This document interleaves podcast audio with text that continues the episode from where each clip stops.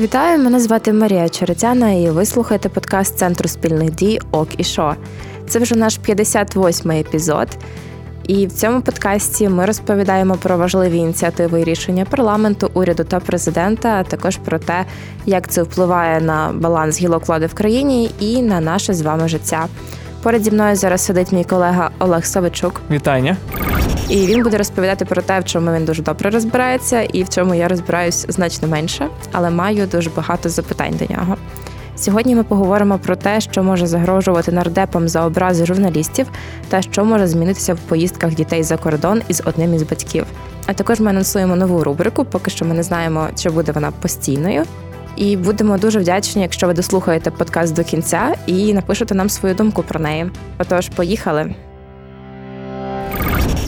Перше рішення, про яке ми будемо говорити сьогодні в подкасті, це законопроєкт, яким пропонують увести відповідальність за образу представника ЗМІ. Законопроєкт зареєстрував Нестор Шуфрич, член фракції Опозиційна платформа за життя, а також четверо нардепів із фракції Слуга народу.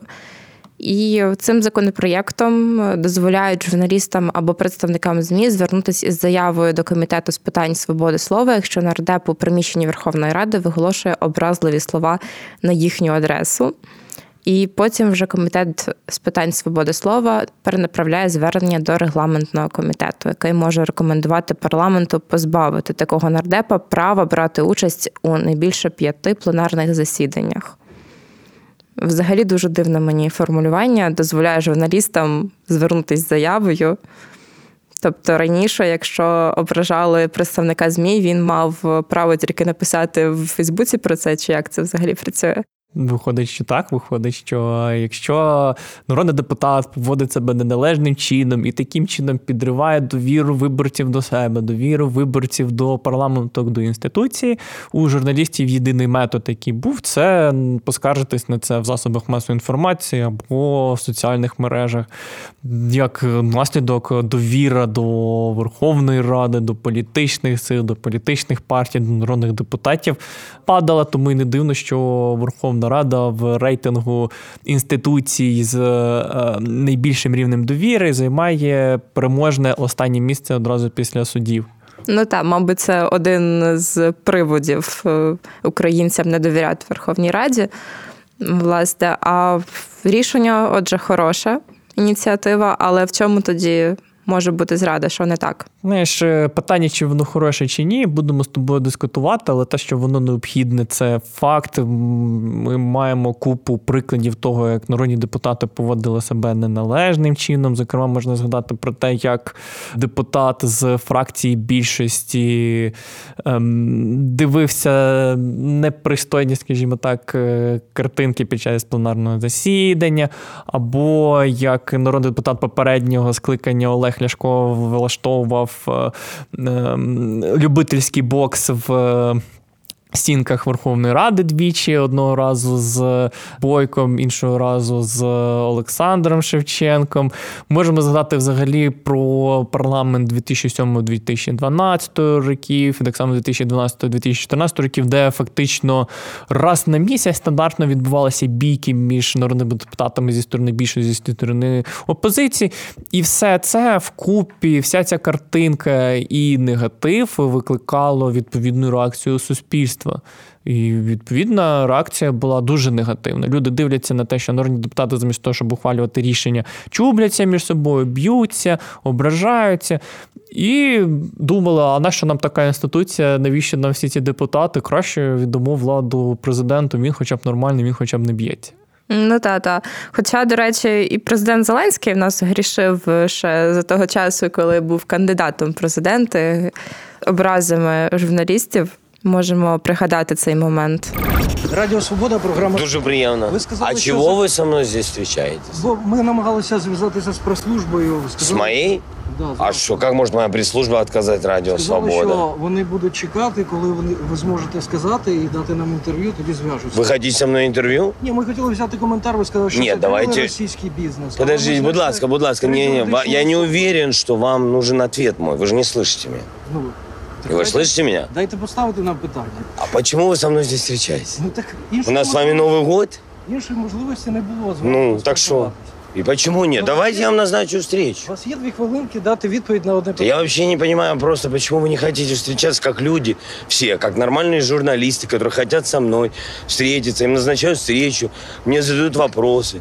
У нас просто розумієте, є теж дедлайни, є ефіри. Якщо Что нема- такое ваши дедлайны? Мы же с вами люди прежде Та всего. Я розумію, але якщо не відбувається, Жизнь длинная. якщо не відбувається, Значит, діалог, значит, нету к этому диалогу, у кого-то нету времени. Потому что ведь вы хотите со мной поговорить, а не я с вами. ну, ми вже Когда коли мне надо, С вами, ну и что? Так я, х- послушай, я вам отвечаю, я вам ничего не должен. Як на мене, е, парламент мав би сам ініціювати, скажімо так, розслідування випадків, коли народні депутати поводять себе неналежним чином, або той же самий регламентний комітет мав би сам ініціювати відповідні рішення, особливо якщо подумати, що в Верховній Раді є кілька контрольних комітетів. Це так звані опозиційні, це там, де більшість мають представники не більшості, там, де ем, комітети єдине чим займаються, це споглядають за тим, як працює сама Верховна Рада, і споглядають за тим, як е, дотримуються права і свободи людини і громадянина. Це, наприклад, комітет зі свободи слова, головою якого є Нестор Шуфрич, або той же самий регламентний комітет. Теоретично сила регламентного комітету дуже велика. Він міг би сказати. Про дотримання процедури під час ухвалення того чи іншого рішення, або як, наприклад, в нашому випадку, про який ми зараз говоримо, е, карати депутатів, або принаймні ініціювати покарання депутатів, які себе поводять неналежним чином. Матюкнувся десь, або хамовито себе повівся по відношенню до журналіста, або іншим якимось неналежним чином поводив себе під час е, засідання, або в принципі навіть за межами парламенту. Будь ласка, ти станеш предметом розгляду регламентного комітету. І це б мало вплинути і на довіру громадян. Вони побачили, що ем, депутати теж несуть відповідальність за свою неналежну поведінку, і, можливо, трошки почали більше довіряти цій інституції. Угу. А от е, повернемося безпосередньо до цього зак- законопроєкту. Е, Тут е, він стосується двох комітетів. Якщо затягується сюди аж е, два комітети, чи може це затягнути процедуру, і в результаті ніхто так і не допоможе журналістам? Ну, Знаєш, е, може і допоможе журналістам, але така процедура, де спочатку ти звертаєшся до одного комітету, той комітет розглядає, ухвалює рішення, перенаправляється до іншого комітету. Цей інший комітет має так само подивитися, дослідити, ухвалити рішення, відправити це на засідання парламенту. Вже парламент ухвалює кінцеве рішення. Виглядає, як на мене, дуже, дуже, дуже затягнуто. От, власне, про це. Відповідно, неефективно. Тому навіщо впроваджувати саме таку процедуру для мене дуже велике питання. Як на мене, значно більш ефективним було просто е, перегляд е, завдань, функцій і, в принципі, роботи регламентного комітету як такого. Ну, до речі, варто ще сказати про те, що дуже часто е, заважають працювати журналістам в Україні, і за даними Інституту масової інформації в Україні щомісяця стається близько 10 нападів на журналістів. Тобто, як бачимо, справді дуже необхідно.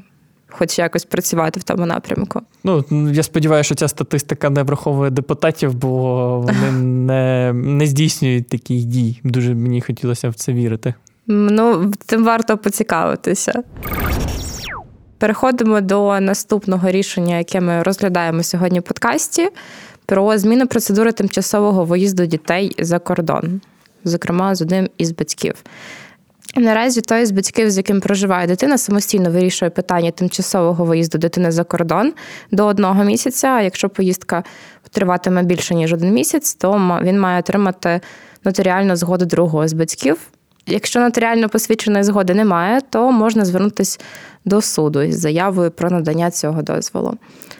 Розкажи, що змінюється, бо я не дуже зрозуміла з цих всіх складних юридичних речей.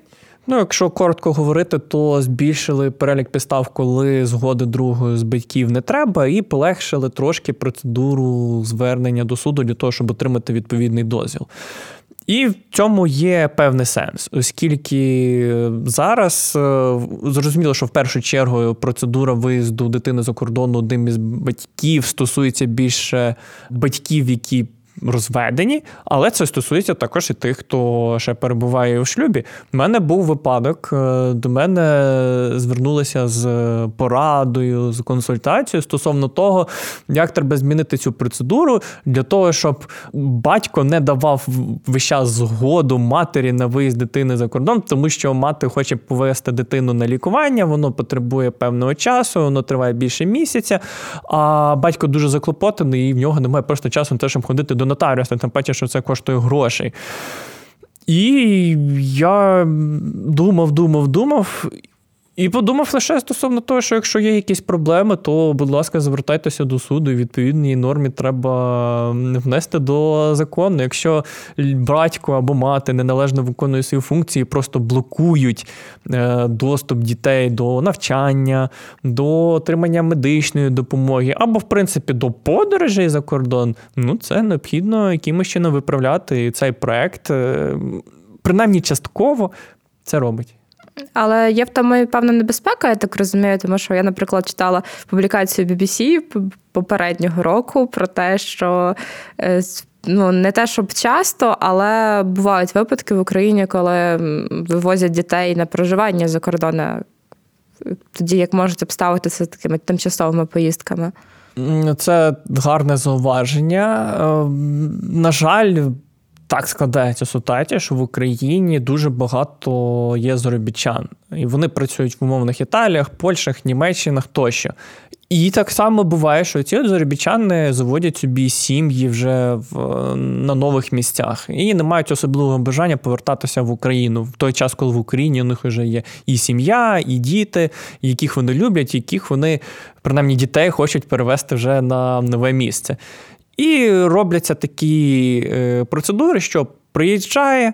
Е, людина за кордону бере дитину, робить фейкові якісь е, заяви, документи, підроблені дозволи на виїзд дитини за кордон, вивозять і все, ту дитину більше ніхто не бачить в Україні. І це одразу зачіпає дві проблеми. Перша це обмеження прав другого з батьків, яких фактично позбавляють батьківських прав таким чином.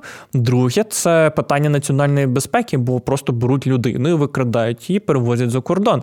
Україна втрачає свого громадянина, Україна втрачає потенційне своє майбутнє таким чином, і це насправді дуже небезпечна проблема.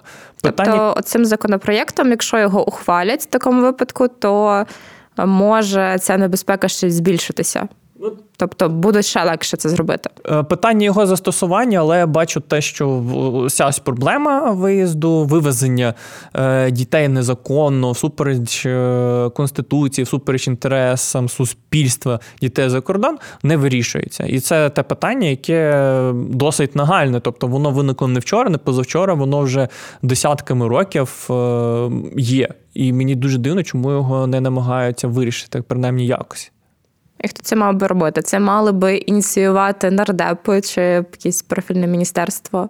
В ідеалі це мав би робити Кабін, оскільки він володіє всіма цифрами, володіє е, всією інформацією. Тим паче, що інституційно Кабмін є найбільш спроможною інституцією в сфері написання законопроєктів, в принципі. Там є Міністерство юстиції, яке може сказати, що е, для цього і створювалося. Там є міністр юстиції, який несе за це відповідальність. Є юридичні департаменти в кожному із міністерств. Ну то е, от, будь ласка, назвав тобі кількох. Почали говорити про одне рішення, от виявили зовсім глибшу проблему. І ще одне рішення будемо сьогодні обговорювати в подкасті. Це проєкт постанови про запобігання поширенню коронавірусу у Верховній Раді. Дуже популярно нині запобігати поширенню коронавірусу в різні способи і не завжди конституційні. Отож, 45 нардепів пропонують дозволити доступ до Верховної Ради тільки тим депутатам, помічникам, працівникам апарату, членам уряду і так далі. і так далі. Якщо вони мають при собі наступні документи, один із них це підтвердження вакцинації від коронавірусу, іноземний ковід-сертифікат, негативний результат тесту або довідку від лікаря про одужання від коронавірусу, якщо особа перехворіла не більше як за 6 місяців до пред'явлення документу. Загалом звучить нормально, тому що це боротьба з коронавірусом, нагальна проблема. Е, звучить нормально, але воно звучить нормально тільки, якщо ми беремо до уваги, що у нас пандемія, у нас коронавірус, і хто, як не Верховна Рада чи Кабмін, має боротися з наслідками, причинами тощо, тощо пандемії.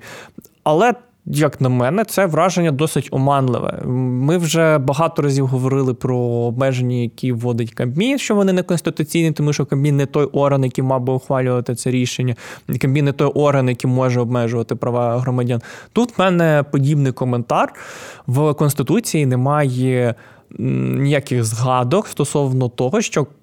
Парламент може обмежити доступ нардепів до зали пленарних засідань з будь-яких ознак ну, зокрема, з ознак захворювання на коронавірус. Воно звучить нормально тільки через те, що у нас пандемія. А якщо ми заберемо пандемію і скажемо, що таке ж саме рішення ухвалять е, через рік, але там замість е, коронавірусних обмежень буде написано, що е, можна ходити тільки в костюмі, або можна ходити тільки, якщо в тебе шапочка із фольги на голові. Це ті речі, які обмежувати не можна. Тому що ми можемо так скатитися трошки в тоталітаризм, який дозволить більшості обмежувати права опозиції або окремих народних депутатів. А як тоді можна проконтролювати і обмежити поширення все-таки тоді коронавірусу у Верховній Раді? Мене... І чи треба? Ну слухай, якщо народні депутати, тобто представники народу, люди, яким громадяни, виборці надали мандат на здійснення влади, не хочуть вакцинуватися, ну тоді питання до цих народних депутатів: чому? Які ваші переконання? Ви ж маєте маєте бути найрозумнішими, має бути, маєте бути елітою, маєте показувати приклад громадянам. Ну, ти знаєш, ми говорили з Назаром в попередньому епізоді про вакцинацію, про те, що навіть лікарі часто не хочуть вакцинуватися. Ну тоді питання до того ж самого уряду. Перепрошую, якщо ви не можете переконати навіть народних депутатів вакцинуватися, то який з вас взагалі толк, на що гроші виділяються? Ну, от якраз нещодавно виділились на рекламу вакцинації, тому може щось. Ну, можливо, хоча б е, депутатів переконають. Звичайно, є теорія, що цей проект направлений проти е, колишнього спікера Дмитра Разумкова і окремих депутатів опозиційної платформи з життя, які можливо кажуть, кажуть, з ідеологічних причин не хочуть вакцинуватися, і, мовляв, таким чином їх тролять. Але це це вже такі надуми, задуми, яких, напевно, насправді немає.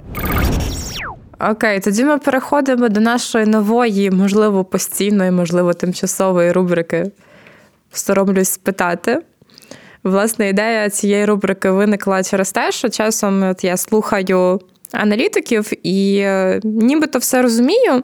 Але якщо мене попросять пояснити на пальцях щось, я можу не знати, як це зробити, тому що не до кінця ми розуміємо всі такі поняття, які для цих розумних людей нібито є базовими, і які стосуються нашого життя безпосередньо. І, власне, сьогодні ми говоримо про баланс влад. До речі, навіть у вступі я вживала це словосполучення баланс гілок влади. З цим теоретично, нібито все ясно. Всі вчили правознавство у школі, що є три гілки влади, які між собою мають зберігати баланс. Як на практиці це виглядає? На практиці досить важко випрацювати якусь е, єдину модель. Е, тому що кожна країна для себе вирішує, яким чином їй е, балансувати все таким чином, щоб одна гілка влади не мала надвеликого впливу на іншу. І на це впливає дуже багато речей: економіка, географія, певні історичні особливості, тощо тощо. Можемо взяти, за приклад, е, можна сказати, одну з найбільш успішних демократій, хоча й монархічних Великобританію. У них є парламент, двопалатний. У Це них законодавча є... гілка влади. Законодавча гілка влади. У них є прем'єр з урядом, кабінет. Це виконавча гілка влади. У них досить розвинена судова система, тому дуже багато договорів в Україні або, в принципі, в Європі користуються англійським правом, тому що існує дуже велика довіра до судів Великобританії. І вони там один одного зважують час від часу. Звичайно, там є конфлікти, звичайно, там є проблеми між ними, між е, цими гілками, тому що їх, як правило, очолюють політики, ну крім судової. Але вона досить е, вважається успішною. Чому? Тому що це колишня імперія, тому що в них достатньо було коштів на підтримання самої системи, і, звичайно, тому що вони знаходяться в дуже вигідному географічному розташуванні. У них немає доступу до е, територіально мається на увазі континентально, до Франції, до Німеччини, що допомогло їм і захистило від загарбань дуже дуже великих чисельних. Чому там умовно Гітлер не зміг завоювати Великобританію? Тому що треба було переплисти ну, тобто, історично і завоювати. склалося, що в них доволі стабільна ця система. Саме так. Але попробуй візьми цю Великобританію і перенеси її в мовний близький схід, середній схід. Чи залишиться вона такою ж самою ефективною демократією, як зараз? Я дуже сильно сумніваюся. Тому, наприклад, в мене є дуже велике питання стосовно того, що є спроби намагатися е, побудувати демократичні країни на близькому і середньому сході. Хоча там дуже багато хаотичних речей відбувається, дуже багато сумнівних речей, які загрожують стабільності регіону, і через це ти не можеш зробити там ефективний баланс гілоклад. Тому що все настільки швидко там відбувається, що в нормальній демократичній країні процес ухвалення рішень е, не дозволить ухвалити вчасне рішення потрібне для цієї держави. Окей, тоді перекладаємо це все на Україну. Ми також маємо законодавчу гілку влади це парламент, Верховна Рада, виконавча гілка влади це президент. Ні. Ні. Ні. Він поза не, гілками не, Неправильно відповідь. Оце останнє, останнє правильно. Він він над цією системою ага. стоїть. І, і відповідно тобто це уряд виконавча. І судова це суди. Ну, суди тобто плюс. Конституційний суд, ну і плюс угу. Генеральна прокуратура. В чому загалом ідея? В тому, щоб е, не було абсолютно захищеної гілки влади від впливу іншої, і при цьому, щоб жодна з гілок влади не могла здійснювати диктат по відношенню до інших. Е, в Україні з цим принаймні зараз є проблема. І проблема полягає не просто в тому, що у нас є монобільшість в парламенті про президентське, що у нас є президент, який має свою монобільшість, і що президент за е, рахунок голосів е, своїх народних депутатів має свій уряд, і таким чином у нас оце ось. Система не не так працює, як вона мала працювати, а через те, що система, в принципі, дуже така е, у нас виходить кривенька. Ти от насправді правильно зазначила, де в цій системі знаходиться президент. Непонятно. Е, чому не зрозуміло? Тому що він має вплив е, і на виконавчу гілку влади, тому що він номінує е, двох міністрів, тому що він має повноваження призначати керівників місцевих державних адміністрацій, тому що він номінує прем'єр-міністра того ж самого. Він має вплив на законодавчу гілку влади, тому що він ініціює законопроект, він підписує законопроект, він може його ветувати. Так само він може надавати свої правки, пропозиції до текстів. Це теж своєрідний вплив. Раніше президент мав ще й вплив і на судову гілку влади. Це було за часів кучми. Тоді Леонід Данилович мав повноваження, так само, в принципі, як і Віктор Янукович, е, призначати суддів на 5 років вперше. Тобто е, тоді був одночасно вплив і на виконавчу, і на законодавчу, і на судову. Тоді у нас не було цього балансу. Зараз у нас е, трошки менший вплив президента на судову гілку влади, але давай подивимося е, просто в реальність. У нас був Конституційний суд. Пам'ятаєш таку інституцію? Угу. Що з нею сталося? Непонятно. Понятно, понятно, що президент усунув двох суддів Конституційного суду з посад, оголосив конкурс на вакантні посади і буде зараз намагатися їх заповнити. Президент має вплив на генерального прокурора, як казала Ірина Венедіктова, як вона себе називала, заступницею е, президента з питань справедливості, де ж е, незалежність. Маємо зараз навіть ще більш абсурдну ситуацію. Пам'ятаєш рішення Конституційного суду з приводу е, роботи, навіть не так, не роботи, а призначення ем, Артема Ситника керівником НАБУ? Артем Ситник не конституційно призначений. Відповідно, він в підвішеному стані. Він залежний від президента, і тому він не може ефективно здійснювати свою роботу. І відповідно маємо проблеми. Тобто, відповідно, ми мали три гілки влади, і тут з'являється ще людина, яка має свої власні інтереси. І вона заважає балансу між цими трьома гілками. Можна сказати двояко. По-перше, сама наявність такої людини, яка має неймовірно високий рейтинг серед людей, принаймні одразу після виборів, дозволяє в неконституційний спосіб впливати на все інше. По-друге, інша думка це те, що припустимо, можемо лишити цю людину, цю посаду, хай вона працює, але при цьому, щоб вона мала б той спектр повноважень, який би дозволяв їй працювати таким чином, щоб не викривляти оцей ось баланс. От у нас тобто вона мала би бути зарахована до одної з гілок в ідеалі. Або або е, щоб її позбавили впливів, е, принаймні на виконавчу гілку влади. Тобто, щоб не було цих ось наказів міністру оборони, міністру зовнішніх справ, щоб президент не здійснював там керівництво безпосереднє. Е, окей, він міг би бути рефері. Як в футболі, дивиться, що щось десь не так відбувається. Він приходить як найбільш популярний політик в цей час і каже: Тут порушення, цей проект закону мені не подобається. Тут взагалі якась е, незрозуміла штука відбувається. Я я це витую, мені це не подобається. Ну, звичайно, з визначених законом підстав. А чи є от е, якийсь приклад країни, де дуже гарно це все відбувається? Якийсь може ближчий приклад, ніж Великобританія, щоб е, цей досвід нам якось можна було врахувати і застосувати? Гарне питання. Ем, Я б сказав би, що напевно є. Напевно, є. Ем, да я подумаю, да я подумаю. Я просто я чого питаю? Я зараз читаю книжку Велика президентка маленької країни про президентку колишню Литви. І е, в мене такі зараз двоякі відчуття. З одного боку, е, я бачу приклад там, принаймні з цієї книжки, такої дуже ефективної, дуже ціннісної президентки, яка приносить користь своїй країні. Знову ж таки, я не знаю, як працює система влади в Литві, тому. Я не можу бути певна тут. Але з іншого боку, в мене таке щось гризе черв'ячок, типу, а чи має президент мати такий великий вплив на все і на життя країни?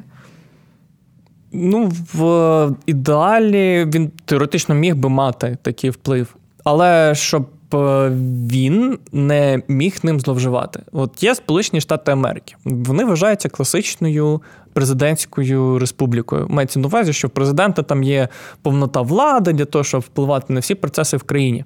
Але при цьому там є Сенат. І президент не може ухвалити рішення важливі без погодження з Сенатом. Маємо зараз ситуацію, яка останнім часом дуже сильно розвивається стосовно збільшення межі державного боргу Сполучених Штатів Америки. Сам президент не може цього зробити, хоча він є головою уряду, у нього є власний міністр фінансів, під ним вся виконавча вертикаль влади, і тим паче, що під ним навіть той же самий сенат, тому що демократи мають там більшість. Але при цьому сенатська більшість розуміє, що щось щось не так. Якось воно не, не так має робити. Gracias. І плюс вони бояться нести політичну відповідальність за це. Тому рішення президента Сполучених Штатів досить часто е, оскаржуються, не виконуються, або в принципі, не може їх ухвалити через те, що він не може провести їх через парламент. Хоча б здавалося б, Сполучені Штати Америки величезна держава з величезним військовим бюджетом, величезним військом, найбільш розвиненою військовою технологією, не тільки військово, в принципі, технологічно, але при цьому президент там не є всесильним. Він є частиною mm-hmm. системи. Попри те, що він є дуже медійним для нас. Саме так. Ну, фактично, перший політик на землі, президент Сполучених Штатів, нічого не може зробити без парламенту. Це не означає, що там ідеальна система. У них там. Так само, як і в нас парламент має наднизький рівень довіри. У них так само є проблеми з депутатами, тому що вони лобіюють інтереси великих корпорацій, а не громадян. Громадяни не довіряють інституціям. Але при цьому система косо, криво, але працює. Ну, косо криво і в нас якось щось працює. У нас воно взагалі не працює. Добре, дуже тобі дякую за ці всі пояснення. Я сподіваюся, що і для людей, які дослухали до цього моменту, тепер стало зрозуміліше, що не так в нашій системі державній, чому все працює так, як воно працює, або не працює взагалі. І це був подкаст Центру спільних дій про рішення ключових державних органів України. З вами були Марія Чортяна та Олег Савичук. Дякую. Дякуємо за підготовку матеріалів редактору Олексію Півтораку, а також звукорежисеру Андрію Юздрику, який це все змонтував, щоб ви могли послухати в приємному для вуха форматі. І Олександру Кохану, завдяки якому відеоверсію нашої розмови можна переглянути на Ютубі. Нас можна слухати також на Українській правді, подкаст ТНВ та в ефірі громадського радіо на частоті 99,4 FM ем у Києві. на додачу до вже відомих платформ Apple Podcasts, Google Podcasts, SoundCloud та Spotify. Залишайте свої відгуки у коментарях, тому що нам дуже цікаво. Ми хочемо покращувати цей продукт. Дякую, що слухаєте нас, і почуємося за тиждень.